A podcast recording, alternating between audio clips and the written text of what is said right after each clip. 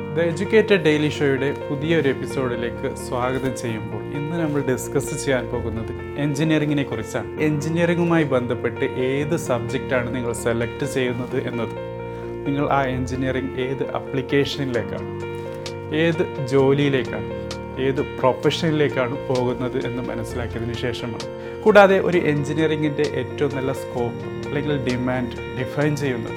അത് ഏത് ഫീൽഡിലേക്കാണ് തരപ്പെടുത്തി ഡിസൈൻ ചെയ്ത് എടുക്കുന്നത്. കൂടാതെ നിങ്ങൾ ഏതൊക്കെ സബ്ജക്റ്റാണ് പഠിക്കുന്നത്. അതായത് നിങ്ങൾ എൻജിനീയറിംഗ് സെലക്ട് ചെയ്യുമ്പോൾ അത് ഏതൊക്കെ എൻജിനീയറിങ്ങിന്റെ കോമ്പിനേഷനാണ് നിങ്ങളൊരു നല്ല എൻജിനീയറിംഗ് പർട്ടിക്കുലർ ടു ആ പ്രൊഫഷൻ എന്ന് മനസ്സിലാക്കി തരും. സോ ഇന്ന് ദ എജ്യൂക്കേറ്റഡ് ഡെയിലി ഷോയിൽ മെക്കാനിക്കൽ എൻജിനീയറിങ്ങുമായി സാമ്യതയുള്ള ഏതാനും എൻജിനീയറിംഗ് സബ്ജക്ട്സിനെ കുറിച്ച് അല്ലെങ്കിൽ സ്ട്രീംസിനെ കുറിച്ച് മനസ്സിലാക്കുക എന്നുള്ളതാണ്. ഇതുമായി ബന്ധപ്പെട്ട് പല ചോദ്യങ്ങൾ വന്നിരുന്നു. ആൻസറായിട്ടും ഈ ഒരു എപ്പിസോഡ് നിങ്ങൾക്ക് കരുതാവുന്നതാണ്. സോ എല്ലാ വ്യൂവേഴ്സിനും സബ്സ്ക്രൈബേഴ്സിനും ഒരിക്കൽ കൂടി സ്വാഗതം.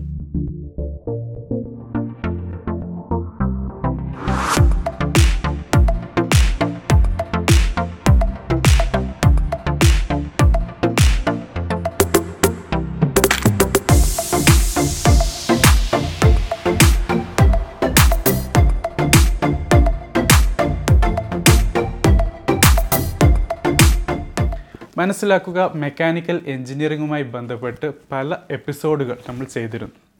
പല എപ്പിസോഡുകളും ഡെഡിക്കേറ്റഡ് ടു മെക്കാനിക്കൽ എഞ്ചിനീയറിംഗ് ആയിരുന്നു. അതിന്റെ കോഴ്സ് ആയിരുന്നു ഡീറ്റെയിൽസ് ആയിരുന്നു സബ്ജക്ട്സ് ആയിരുന്നു. ചില എപ്പിസോഡുകൾ വളരെ ഡെഡിക്കേറ്റഡ് ടു മെക്കാനിക്കൽ എഞ്ചിനീയറിംഗ് എന്നുള്ള ആ ഒരു സ്ട്രീം അത് പെൺകുട്ടികൾക്ക് അലർജി നൽകുന്ന ആൺകുട്ടികൾക്ക് മാത്രമായി എക്സ്ക്ലൂസീവായി നൽകുന്ന ഒരു സ്ട്രീമായി മാറിയത് എന്തുകൊണ്ട് എന്നുള്ള ചോദ്യത്തിനുള്ള ആൻസർ നൽകിയിരുന്നു. പക്ഷേ ഇന്ന് വേറിട്ട് നമ്മൾ അതുമായി ബന്ധപ്പെട്ട് mechanical എഞ്ചിനീയറിങ്ങിന്റെ first cousin second cousin third cousins എന്ന് കരുതാവുന്ന ചില എഞ്ചിനീയറിംഗ് സ്ട്രീമിനെ കുറിച്ച് ഡിസ്കസ് ചെയ്യുന്നു.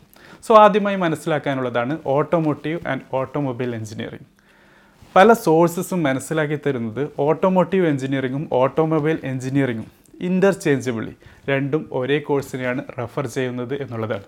പക്ഷേ അതല്ല ശരിക്കും മനസ്സിലാക്കിയാൽ ഓട്ടോമോട്ടീവ് എഞ്ചിനീയറിംഗ് എന്നുള്ളത് വെഹിക്കിൾ എഞ്ചിനീയറിംഗുമായി ബന്ധപ്പെട്ടിട്ടുള്ള ഒരു കോഴ്സാണ്. അതായത് വെഹിക്കിൾ എഞ്ചിനീയറിംഗ് എന്ന് മനസ്സിലാക്കുമ്പോൾ അതിൽ എയറോസ്പേസ് എഞ്ചിനീയറിംഗും മെറൈൻ എഞ്ചിനീയറിംഗും കൂടി വരുന്നു എന്നുള്ളതാണ്. സോ അതുകൊണ്ട് തന്നെ ഓട്ടോമോട്ടീവ് എഞ്ചിനീയറിംഗ് ആയാലും മെറൈൻ എഞ്ചിനീയറിംഗ് ആയാലും എയറോസ്പേസ് എഞ്ചിനീയറിംഗ് ആയാലും ബേസ് എന്നുള്ളത് നമ്മുടെ മെക്കാനിക്കൽ എഞ്ചിനീയറിംഗ് ആണ്. കൂടാതെ വേറൊരു കാര്യം മനസ്സിലാക്കുക. ഓട്ടോമോട്ടീവ് എഞ്ചിനീയറിംഗ് എന്ന് പറഞ്ഞാൽ വെഹിക്കിൾസുമായി ബന്ധപ്പെട്ട് അതിന്റെ ഡിസൈനിങ്ങും അതിന്റെ പ്ലാനിങ്ങും അതിന്റെ മാനുഫാക്ചറിങ്ങും അതിന്റെ മെയിന്റനൻസും അങ്ങനെ അതുമായി ബന്ധപ്പെട്ട് ഒരു ഓട്ടോമോട്ടീവിന് ആവശ്യമായ എല്ലാ കാര്യങ്ങളും വളരെ കൃത്യമായി വളരെ മെറ്റിക്കുലസായി പഠിപ്പിക്കുന്നു പഠിക്കുന്നു ചെയ്യുന്നു എന്നുള്ളതാണ്. ഇനി നമുക്ക് ഓട്ടോമൊബൈൽ എഞ്ചിനീയറിംഗിലേക്ക് പോകാം. കുറച്ചും കൂടി ഫോർ വീലേഴ്സ് അതായത് കാറുകളിലേക്കാണ് ഇതിന്റെ കൂടുതൽ ശ്രദ്ധ ചെന്നെത്തുന്നത്. പല രീതിയിലുള്ള കാറുകളും അതിന്റെ ഡിസൈനിങ്ങും അത് എങ്ങനെ റിസർച്ച് ചെയ്ത് ഈ രീതിയിലേക്ക് എത്തി അതിന്റെ എൻജിൻ പാർട്സും അതിന്റെ ചെസ്സിസും അതിന്റെ പല പല കാര്യങ്ങളും അത് ഇന്ന് കാണുന്ന രൂപത്തിലേക്ക് എത്തിയതുമായി ബന്ധപ്പെട്ടുള്ള എവല്യൂഷനും എൻജിനീയറിംഗ് ആസ്പെക്ട്സുമാണ് മനസ്സിലാക്കി തരുന്നത്.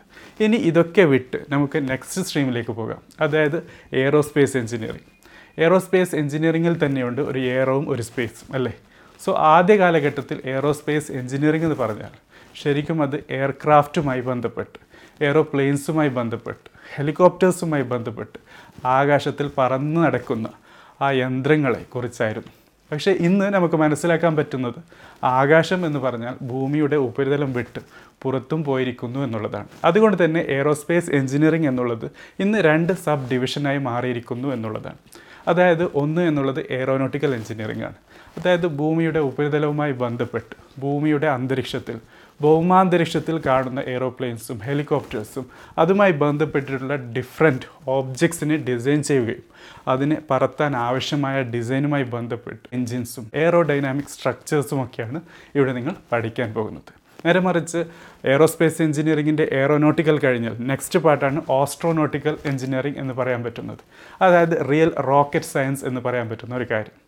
ഇവിടെ നമുക്ക് മനസ്സിലാക്കാൻ പറ്റുന്ന ഒരു സത്യം എന്ന് പറഞ്ഞാൽ ഭൂമിയുടെ അന്തരീക്ഷം വിട്ട് പുറത്തു പോകുമ്പോൾ അതായത് സ്പേസിൽ അതിപ്പോൾ മൂണായാലും മാസായാലും അല്ലെങ്കിൽ ഭൂമിയുടെ പുറത്തുള്ള സ്പേസ് ക്രാഫ്റ്റ്സിനെ ഡിസൈൻ ചെയ്യുകയും അതിനാവശ്യമായ കാര്യങ്ങൾ ചെയ്ത് അതുമായി ബന്ധപ്പെട്ടുള്ള റിസർച്ചുകളും കൂടാതെ ആ ഒരു അന്തരീക്ഷത്തിൽ എങ്ങനെ ഒരു വസ്തു ബിഹേവ് ചെയ്യും അതിന്റെ പല രീതിയിലുള്ള ക്വാളിറ്റീസും അതുമായി ബന്ധപ്പെട്ടിട്ടുള്ള അതിന്റെ സ്വഭാവങ്ങൾ പഠിച്ച് ആ രീതിയിൽ ആവശ്യമായ ഡിസൈൻ പ്രപ്പോസ് ചെയ്യുകയും ഉണ്ടാക്കുകയും അതുമായി ബന്ധപ്പെട്ടിട്ടുള്ള ഒരു വളരെ ഡെഡിക്കേറ്റഡ് സ്റ്റഡിയാണ് ആസ്ട്രോനോട്ടിക്കൽ എഞ്ചിനീയറിംഗിൽ നിങ്ങൾ പഠിക്കാൻ പോകുന്നത്.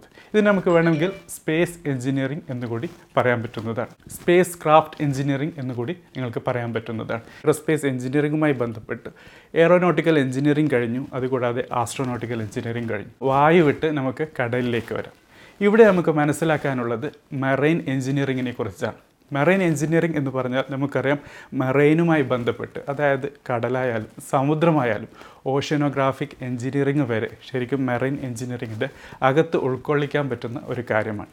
മെറൈൻ എഞ്ചിനീയറിങ്ങിൽ ശരിക്കും കടലുമായി ബന്ധപ്പെട്ട് സമുദ്രവുമായി ബന്ധപ്പെട്ടിട്ടുള്ള എല്ലാ സ്ട്രക്ചേഴ്സും അത് ഷിപ്സ് ആയാലും ബോട്ട്സ് ആയാലും റിക്സ് ആയാലും എല്ലാ കാര്യങ്ങളും സസൂക്ഷ്മം പഠിച്ച് അതുമായി ബന്ധപ്പെട്ടിട്ടുള്ള എഞ്ചിനീയറിംഗ് സൊല്യൂഷൻ നമുക്ക് മനസ്സിലാക്കി തരുന്നു എന്നുള്ളതാണ്. അതുകൊണ്ട് തന്നെ മെറൈൻ എഞ്ചിനീയറിംഗ് പഠിക്കുന്ന കൂട്ടുകാർക്ക് ഇതുമായി ബന്ധപ്പെട്ട് നല്ല ഒരു അനുഭവവും കരിയറുമാണ് നിങ്ങൾക്ക് നേടാൻ പറ്റുന്നത്.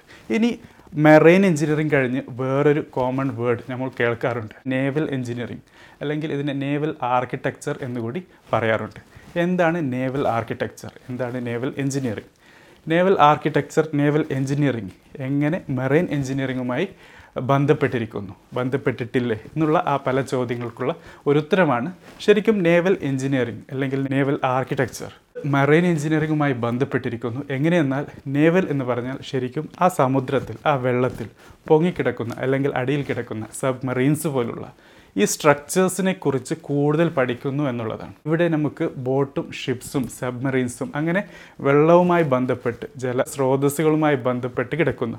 ഓബ്ജക്ട്സിനെ കുറിച്ച് പഠിക്കുകയും അതിനാവശ്യമായ ഫോഴ്സസും സ്ട്രക്ചേഴ്സും അതിന്റെ ബന്ധപ്പെട്ട കാര്യങ്ങൾ കൂടുതൽ ഇൻഡെപ്തായി പഠിച്ച് അതിനാവശ്യമായ ഡിസൈൻ പ്രൊപ്പോസ് ചെയ്യുന്നു എന്നുള്ളത്. സോ ഫ്രണ്ട്സ് ഇതാണ് നമുക്ക് ഇന്ന് മനസ്സിലാക്കാനുള്ള ഏഴ് engineering streams we can consider as a cousin cousin ആയി അതായത് കസിനുകളായി നമ്മുടെ മെക്കാനിക്കൽ എഞ്ചിനീയറിങ്ങിന്റെ അടുത്ത ബന്ധമുള്ള ഫീൽഡായി മനസ്സിലാക്കാനുള്ളത്. വേറൊരു കാര്യം വളരെ കൃത്യമായി മനസ്സിലാക്കുന്നത് നല്ലതായിരിക്കും if you are going for any of this engineering mechanical engineering മാത്രമല്ല മെക്കാനിക്കൽ എഞ്ചിനീയറിങ്ങും മെറ്റീരിയൽ സയൻസും കൂടാതെ ഇലക്ട്രിക്കൽ എഞ്ചിനീയറിങ്ങും ഇലക്ട്രോണിക്സ് എഞ്ചിനീയറിങ്ങും കമ്പ്യൂട്ടർ സയൻസ് എഞ്ചിനീയറിങ്ങും ഈവൻ സിവിൽ എഞ്ചിനീയറിംഗ് വരെ വളരെ റിലേറ്റഡ് ആണ് ഈ പല എഞ്ചിനീയറിങ്ങും പഠിക്കുന്ന സമയത്ത് അവസരത്തിൽ. സോ ഒരു കാര്യം മനസ്സിലാക്കുക. നിങ്ങൾ ഏത് എഞ്ചിനീയറിംഗ് പഠിക്കുകയാണെങ്കിൽ എഞ്ചിനീയറിംഗ് ഡിഫറെന്റ് സ്ട്രീംസ് തമ്മിലുള്ള ബന്ധം മനസ്സിലാക്കുക എന്നുള്ളത് വളരെ ഇമ്പോർട്ടന്റ് ആയ ഒരു കാര്യമാണ്. ഏതൊക്കെ എഞ്ചിനീയറിംഗ് ഏതൊക്കെ രീതിയിൽ കണക്റ്റ് ചെയ്യപ്പെട്ടിരിക്കുന്നു ഏതൊക്കെ രീതിയിൽ റിലേറ്റ് ചെയ്യപ്പെട്ടിരിക്കുന്നു എന്നുള്ള കാര്യം കൂടി മനസ്സിലാക്കുക. സോ ഇതുമായി ബന്ധപ്പെട്ട് എന്തെങ്കിലും ക്വസ്റ്റ്യൻസ് ഉണ്ടെങ്കിൽ ചോദിക്കുക. ഇഷ്ടപ്പെട്ട ലൈക്കും ഇഷ്ടപ്പെട്ടില്ലെങ്കിൽ ഡിസ്ലൈക്കും സബ്സ്ക്രൈബ് ചെയ്യാത്ത കൂട്ടുകാരുണ്ടെങ്കിൽ സബ്സ്ക്രൈബും ചെയ്യുക. കൂടുതൽ ചോദ്യങ്ങൾ പ്രതീക്ഷിക്കുന്നു. Thank you for watching have a great